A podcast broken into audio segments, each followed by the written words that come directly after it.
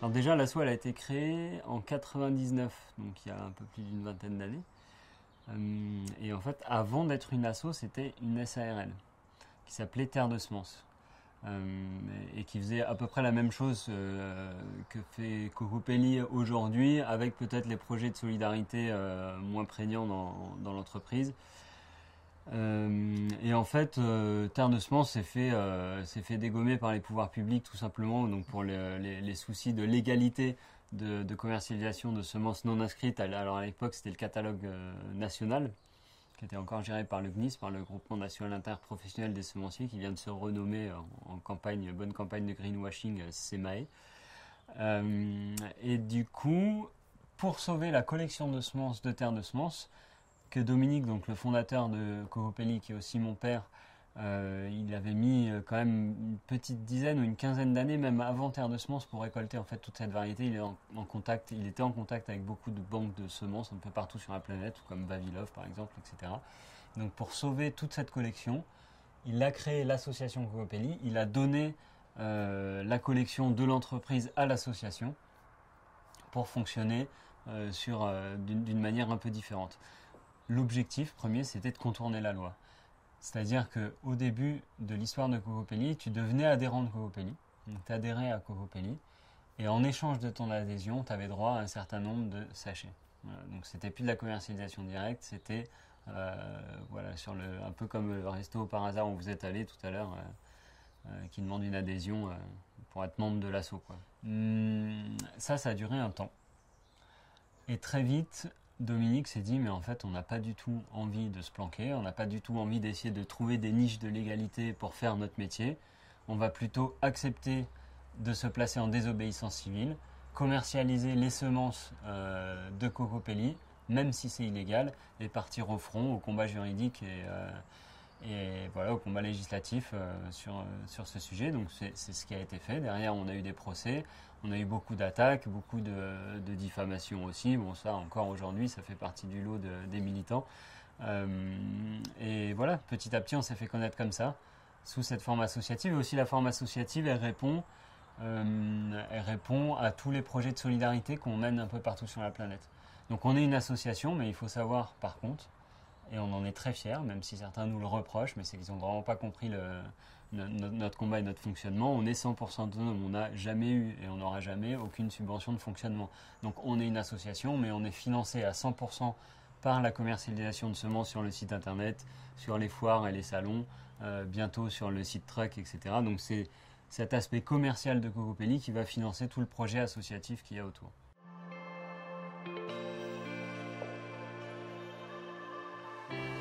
En 2012, alors je crois que c'est 2012, oui, c'est 2012, après le festival Cocopelli Pachamama au Pérou, euh, que j'ai en partie géré.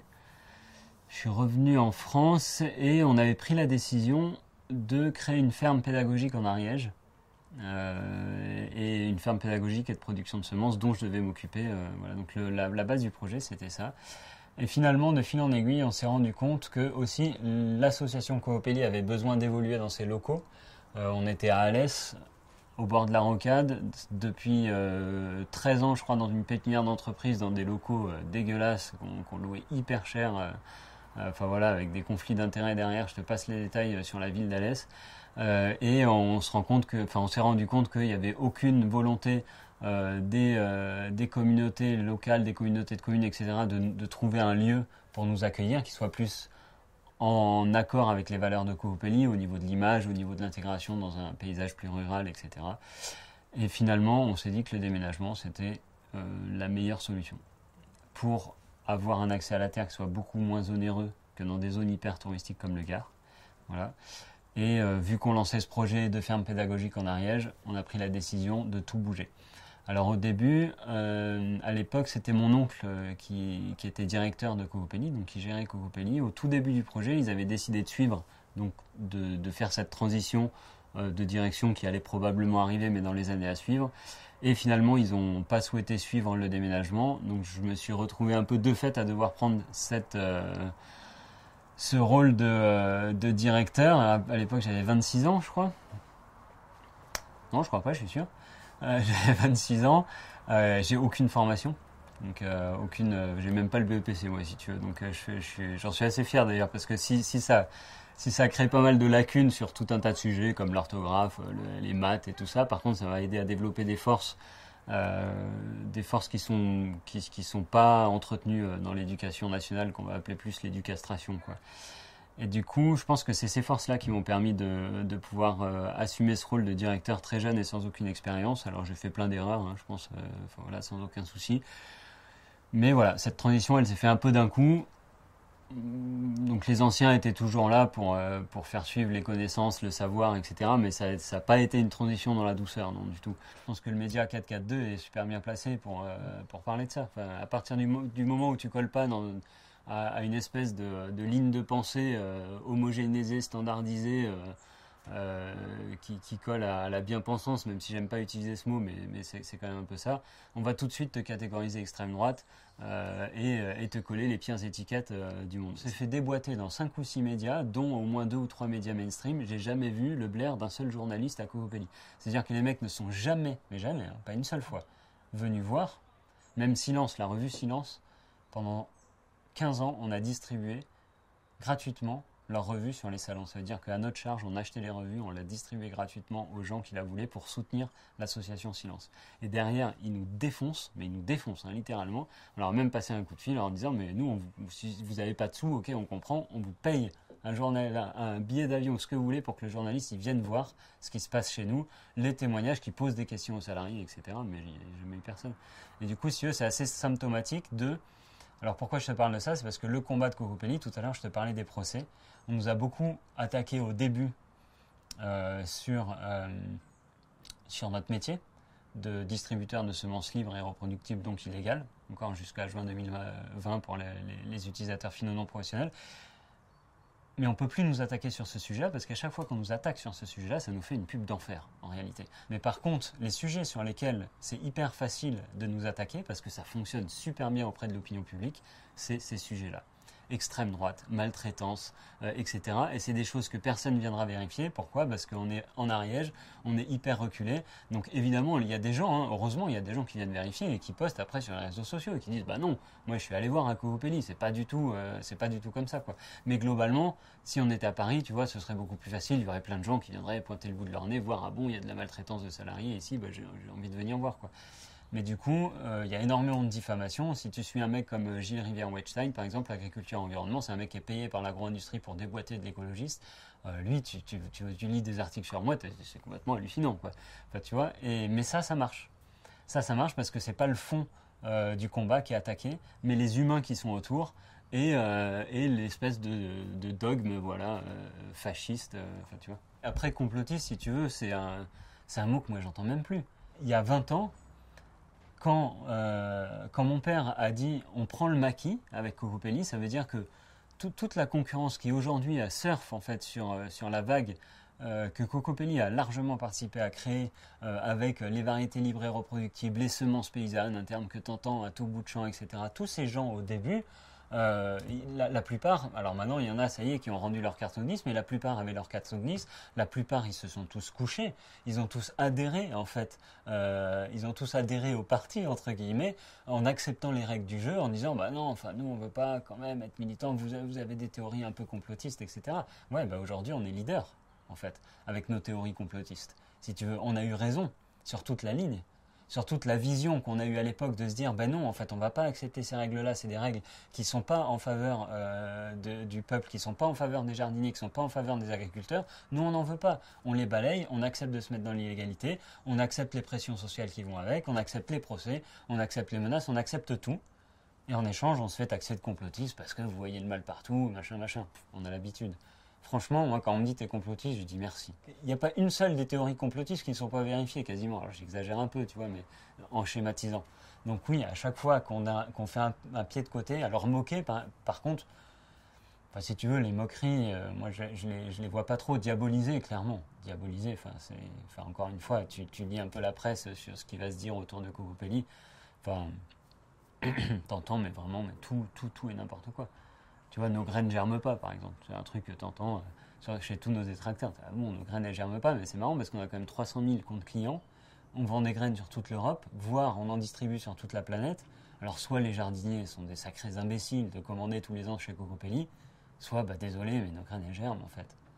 Enfin, sinon on n'aurait pas, on n'aurait pas une renommée internationale, on n'aurait pas autant d'adhérents, on n'aurait pas autant de clients, on n'aurait pas un bâtiment tout en bois et en paille derrière. euh, Enfin tu vois je veux dire. Tout ça c'est du, c'est des non-attaques en réalité.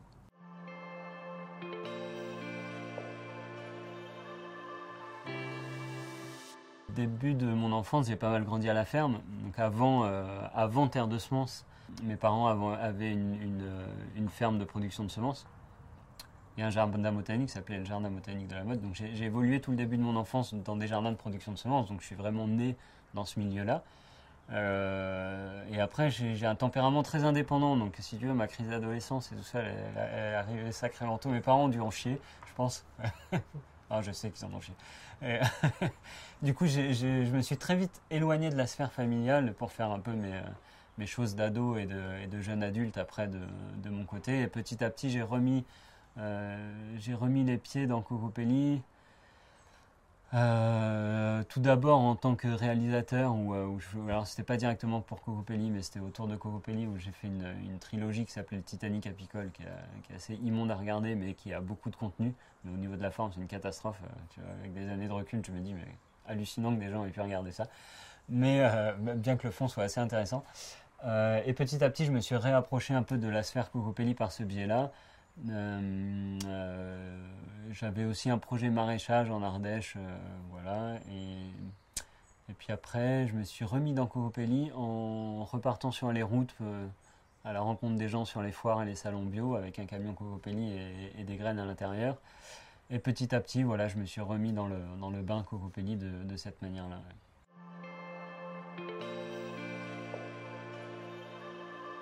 Le, le personnage Cocopelli, c'est un personnage euh, amérindien. Alors, il y, a- pas mal de différentes communautés qui se l'approprient un peu. En tout cas, c'est le continent américain. Euh, et c'est un symbole de fertilité. Le personnage, donc, euh, c'est un personnage bossu qui joue de la flûte. Donc, dans, dans sa bosse, en fait, c'est pas une réelle bosse, c'est évidemment un sac de graines. Et il a des grandes antennes sur la tête. Et avec les antennes, il va relier le champ des étoiles à la terre. Et avec sa musique, il va fertiliser le- les semences qu'il va semer euh, au, fur et à mesure de sa, marche. Alors ça, c'est pour le côté poétique. Pour le côté vraiment fertilité, normalement, ce personnage-là est un personnage qui est assez typique masculin, vu qu'il est représenté avec un phallus en érection, euh, pour vraiment représenter le côté fertilité, si tu regardes les anciennes représentations du personnage euh. Et c'est un personnage qui est taquin, coquin, voire un peu malin, veux. Et du coup, il représente vraiment euh, l'idéologie Cocopelli, dans le sens où l'association elle se bat vraiment pour la fertilité, pour la reproduction, pour euh, la, la reproduction, l'abondance euh, qu'offre la nature via les semences. Mais c'est aussi une association, voilà, on le constate tous les jours, qui est militante, qui aime bien gratter, franchement, euh, là où ça gratouille un peu, euh, sur tout un tas de sujets. On aime bien prendre des positions militantes qui sont fortes, qui dérangent. Euh, et c'est le côté un peu euh, taquin, si tu veux, du, euh, personnage mythologique Cocopelli.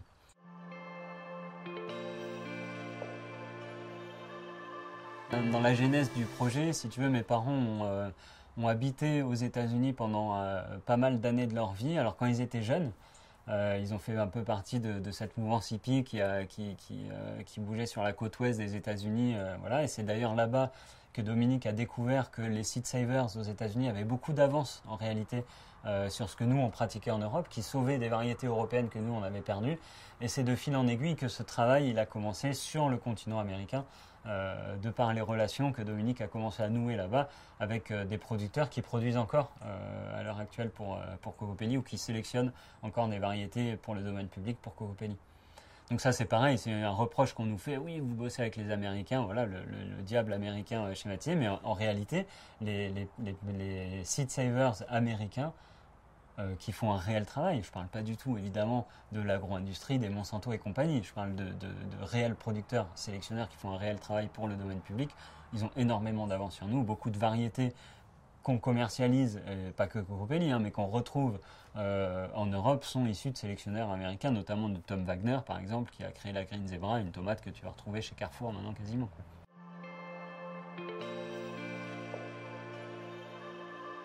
En fait, une semence libre et reproductible, donc tout est dans le titre, hein, c'est une semence qui va pouvoir être reproduite par le jardinier ou le maraîcher et qui est libre de droit. Donc il ne va pas avoir de brevet entre guillemets ou de certificat d'obtention végétale ou voilà, toute autre forme de, restriction juridique. Il faut partir après-guerre où on a une partie, à l'exode rural, on a une, énorme partie des paysans euh, de, tous les côtés, hein, en France, mais, euh, euh, en Pologne, en Allemagne, etc. Qui, on a perdu une énorme partie de la paysannerie. Et donc il faut relancer la partie, enfin, il faut relancer l'agriculture entre guillemets, ou en tout cas nos capacités de nourrir la population euh, dans ces pays-là. Du coup, on va poser la question à des organismes euh, qualifiés pour qu'est-ce qu'on fait, comment on fait pour relancer l'agriculture? La réponse qui est donnée, elle est évidente, c'est on industrialise on produit des tomates et des patates de la même manière qu'on produit des stylos ou des balles de ping-pong. C'est le meilleur moyen de produire vite, en grosse quantité, etc. Sauf qu'on a un problème, une balle de ping-pong c'est facile à faire, c'est rond, c'est calibré, c'est machin, enfin voilà, il n'y a pas de question à se poser. Mais par contre, un euh, légume, c'est tout l'inverse. C'est du vivant, c'est évolutif, c'est pas calibré euh, de base. Il va falloir, euh, il va falloir travailler en fait ces variétés pour les rendre éligibles aux techniques de production de l'industrie. Jusque là, on avait quand même énormément de fermes qui fonctionnaient en polyculture élevage, donc avec euh, un peu tout sur la ferme, du, petit élevage de canards, de poules, de cochons, à la production de céréales, de légumes pour les conserves, revendre les surplus, etc. Enfin, on était sur un mode, sur un mode vraiment plus fermier. Du coup, il faut modifier toute cette chaîne-là. Et pour modifier toute cette chaîne-là, on commence par modifier évidemment le premier maillon et le reste découle naturellement. Et le premier maillon, qu'est-ce que c'est? C'est la semence. Donc on va standardiser la semence. Le moyen de standardiser la semence, c'est de faire de la sursélection et d'aller euh, faire de la consanguinité, entre guillemets, pour, euh, pour réduire les réservoirs génétiques, les cibler vers des types de résistance, vers des types de productivité, etc. Donc ça, c'est les fameux hybrides F1. Alors, c'est très schématisé ce que je t'explique là, évidemment, mais on en arrive à une situation où il faut empêcher finalement ce mode d'agriculture euh, polyculture élevage d'exister. Et pour empêcher toute la chaîne d'exister, encore une fois, on verrouille le premier maillon. Et pour, il y a différentes manières de verrouiller les semences, de verrouiller ce premier maillon de la chaîne agricole. Tu as un verrou qui est botanique, donc avec de la sursélection, de la génétique ou tout un tas d'autres techniques, tu vas venir euh, brider ta variété qui va plus être reproductible. Donc ça veut dire que ton légume, tu vas le semer, récolter le fruit, mais si tu récoltes les semences de ce fruit-là, tu auras beau les replanter, ce que ça va te donner, c'est soit rien, soit un légume totalement dégénérescent, etc. Donc de fait, t'oblige le cultivateur, qu'il soit agriculteur ou jardinier ou simplement paysan ou ce qu'on veut, à repasser par euh, un industriel, par tout un système de sélection, etc., pour avoir des graines chaque année. Donc ça, c'est un, verrou euh, botanique. Ce verrou botanique, il a un énorme avantage, c'est que il n'est pas tant économique. On aurait tendance de prime abord à se dire ah bah oui c'est génial, chaque année on rachète des semences. Non, le rachat de semences c'est le bonus pour l'agro-industriel. la vraie valeur ajoutée de ce principe-là, c'est qu'il contrôle le marché. Donc les variétés qui sont sur le marché, c'est lui qui les contrôle, et lui, ce qu'il vend à la base, c'est des produits chimiques, évidemment. Vu qu'après-guerre, les usines IG Farben, BASF, Bayer, etc., tous ces énormes géants qui n'ont pas du tout été bombardés euh, pendant la libération, eux, ils sont passés de la création d'ammoniac de synthèse pour les bombes à la création d'ammoniac de synthèse pour les intrants. Ils sont passés de la création de gaz de combat euh, pour balancer sur les poilus dans les tranchées à création de gaz de combat pour balancer sur les sauterelles dans les champs. Donc même entreprise, même philosophie, même boîte, agriculture de guerre. Donc ces industries-là se sont recyclées et en fait ils ont besoin que les variétés répondent à leurs propres critères. Il, faut que les variétés soient, soient, faibles en fait. Il ne faut pas qu'elles soient ni résistantes, ni productives, ni tout ça naturellement, parce que si elles le sont, elles n'ont pas besoin du package technologique que eux vont fournir. Euh, voilà, donc ça c'est une petite aparté, mais c'est le, bonus entre guillemets, en plus de, de tout ce contrôle du marché. Donc tu as ce verrou botanique et à côté, tu as des verrous juridiques. Les verrous juridiques, alors en France, on n'en a pas directement, mais ça va être des brevets. Ou alors des certificats d'obtention végétale. C'est-à-dire qu'on va dire, mais moi, j'ai sélectionné pendant 15 ans cette variété, tous ces critères génétiques, ils m'appartiennent entre guillemets. Donc, euh, toi, paysan, si tu veux les utiliser, tu peux. Par contre, tu me verses des royalties. Donc ça, c'est un verrou qui va être euh, commercial ou juridique. Donc on a tout un tas de verrous sur ces variétés à la différence des variétés de cocopélie qui sont libres et reproductibles, donc pour le domaine public, tu vas pouvoir en faire ce que tu veux. Si tu as envie de les reproduire ou de les faire évoluer euh, en les sélectionnant de telle ou telle manière, tu peux.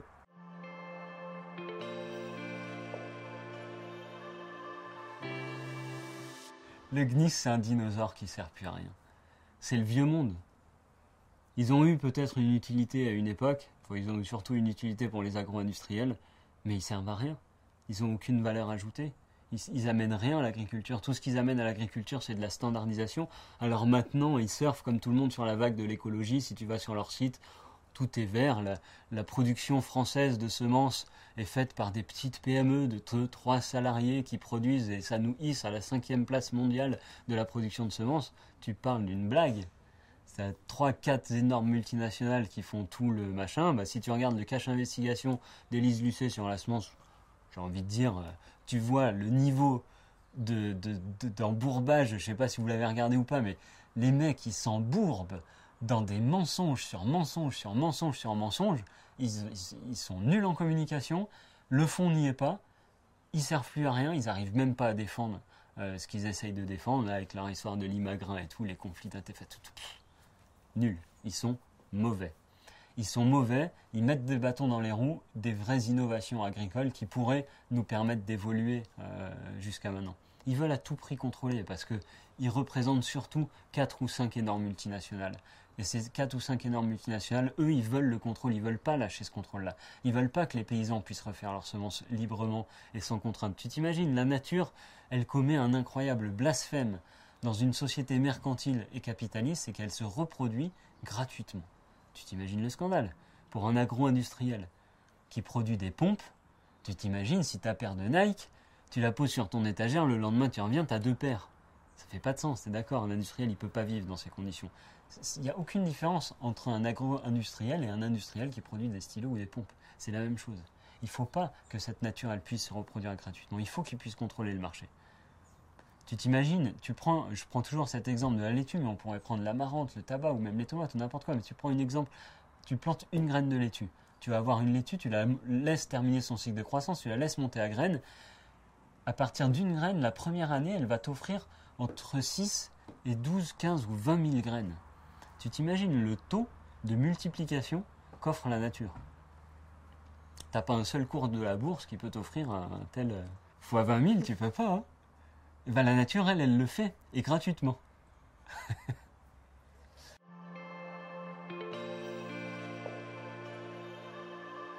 Alors le principe de Cocopelli, il est simple là-dessus, c'est que en Europe, on commercialise les graines, et dans les pays qui sont exploités par l'Europe, on les donne.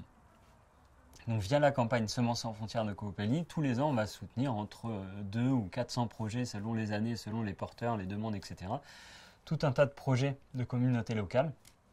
On va leur envoyer un colis qui va être adapté à leurs besoins et à leurs demandes, etc.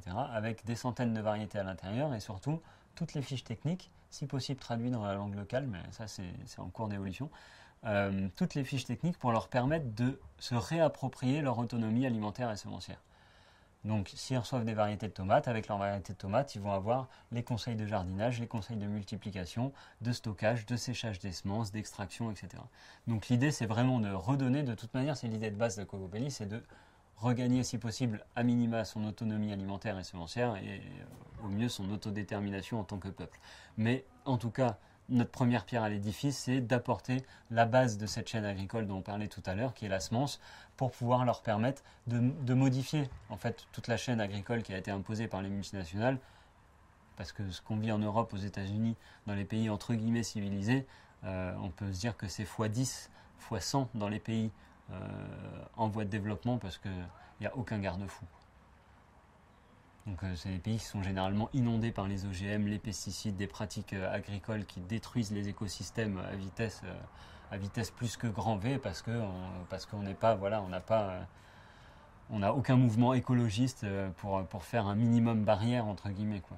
Donc dans ces pays-là, on essaye de réapporter une capacité d'autonomie à l'échelle communautaire, pas forcément à l'échelle familiale. On essaye de soutenir des communautés qui vont se réorganiser euh, pour être autonome au sein de la communauté.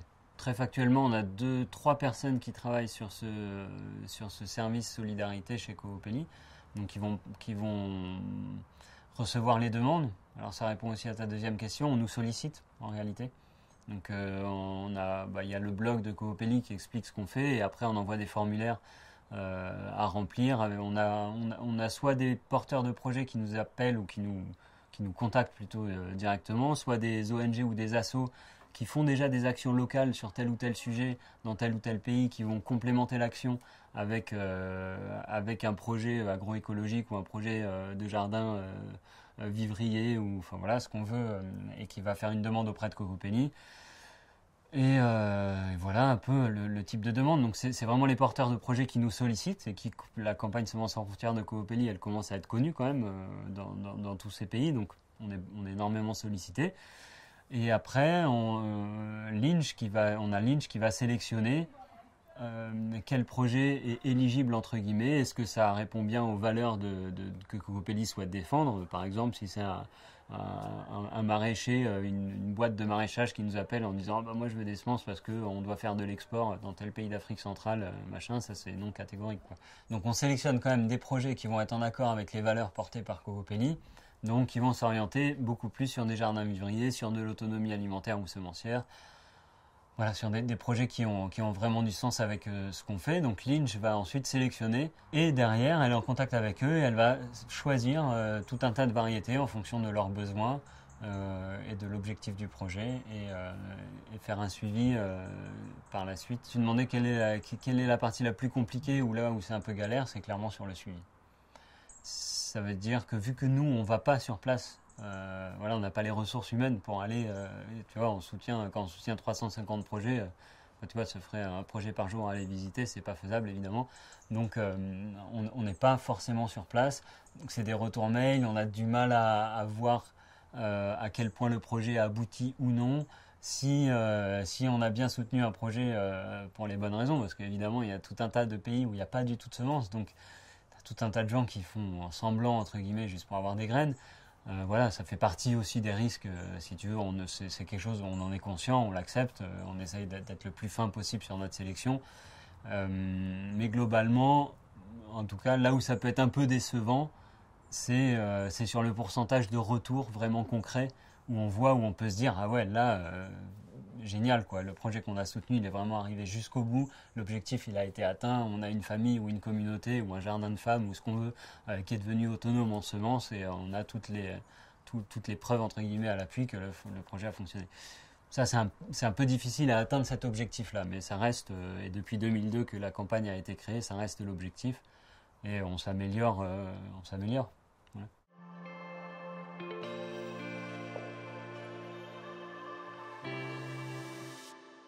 On s'est imposé, euh, entre guillemets, sur la. Enfin, on a imposé notre existence à l'agro-industrie en termes de distributeurs de semences libres et reproductibles contre vent et marée depuis 20 ans.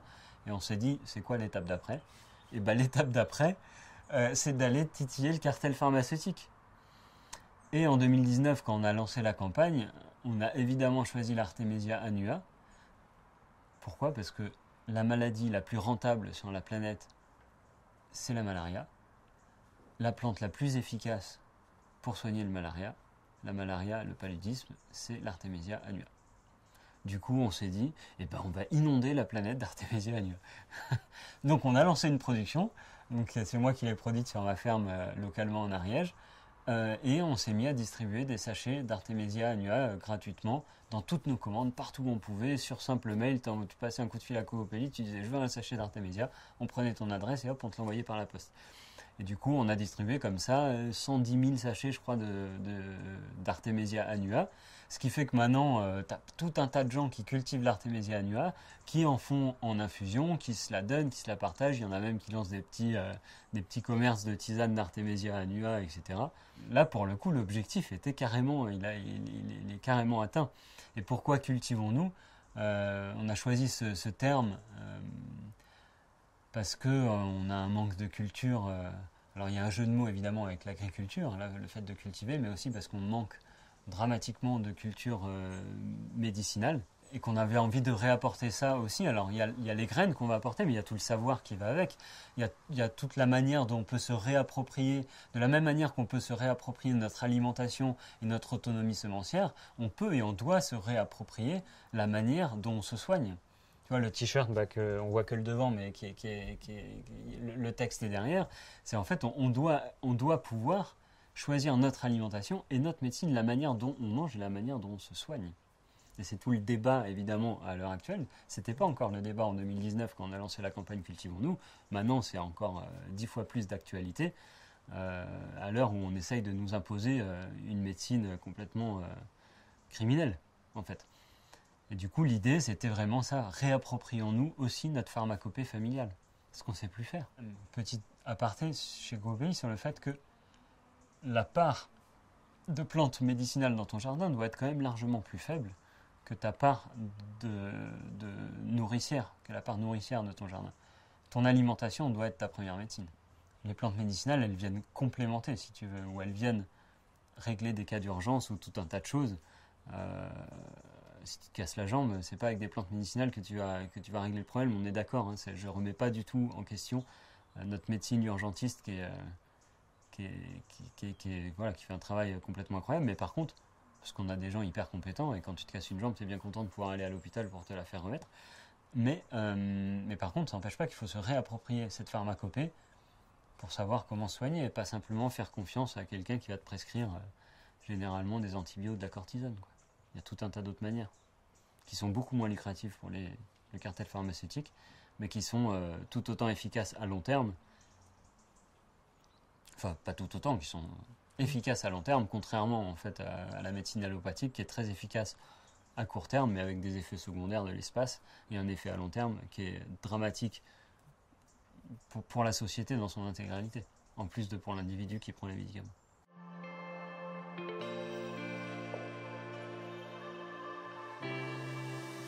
Le monde idéal selon Cocopelli, ce serait un monde où Cocopelli n'existerait pas en réalité. Parce que si tout le monde était autonome en semences et en alimentation, le rôle de Cocopelli n'aurait aucun intérêt.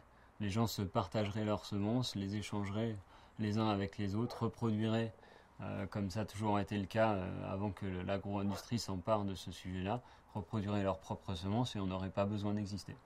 Parce qu'on a, du mal à quantifier, si tu veux, les, on regarde toujours les mauvais chiffres, on va regarder ce qu'un agro-industriel arrive à produire comme quantité de matière, mais généralement c'est de la matière morte qu'il produit c'est pas de la nourriture, il n'y a pas de nutriments, il n'y a pas de vitamines, il n'y a pas de protéines, il n'y a pas d'acide aminé.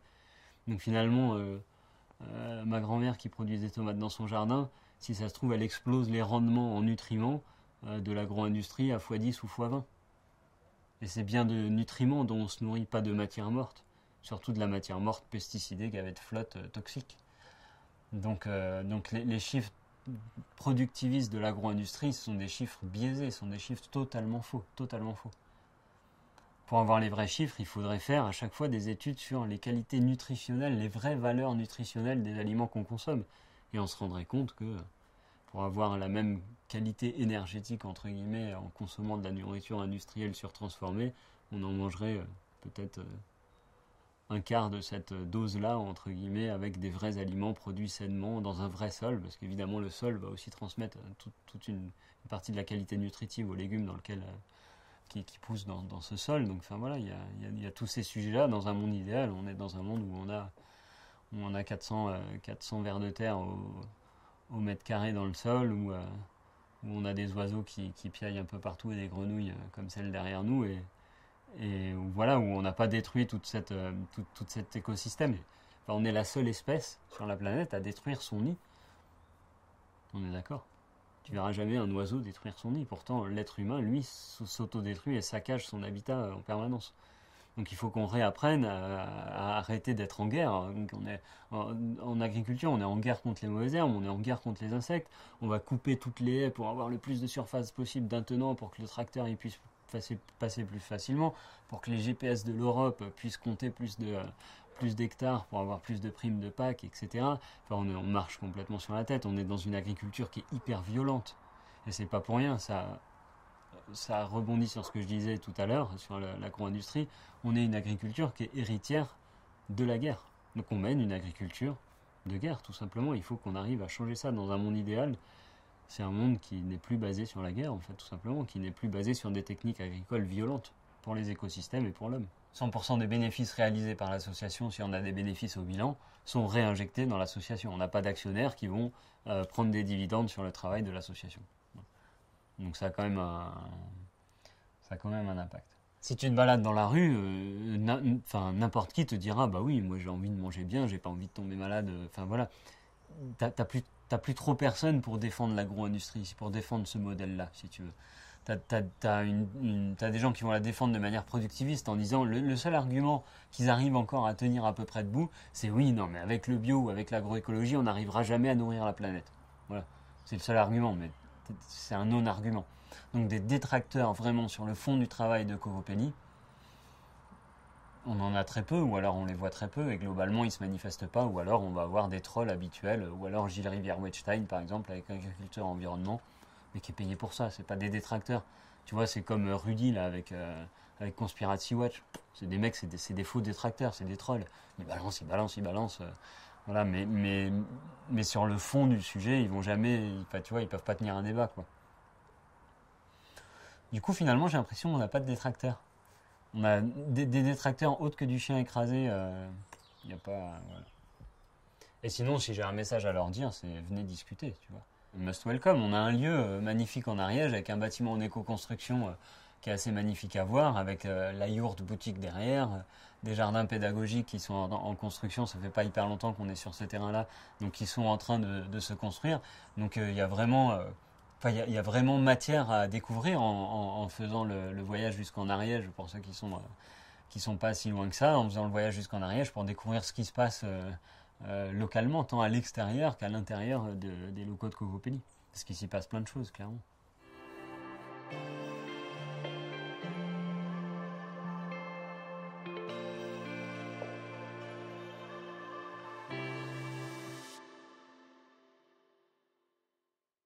Bon bah maintenant que t'es là, abonne-toi. L'idée c'est que tu loupes rien. Donc clique sur abonner et aussi sur cette cloche à la con pour qu'elle t'avertisse.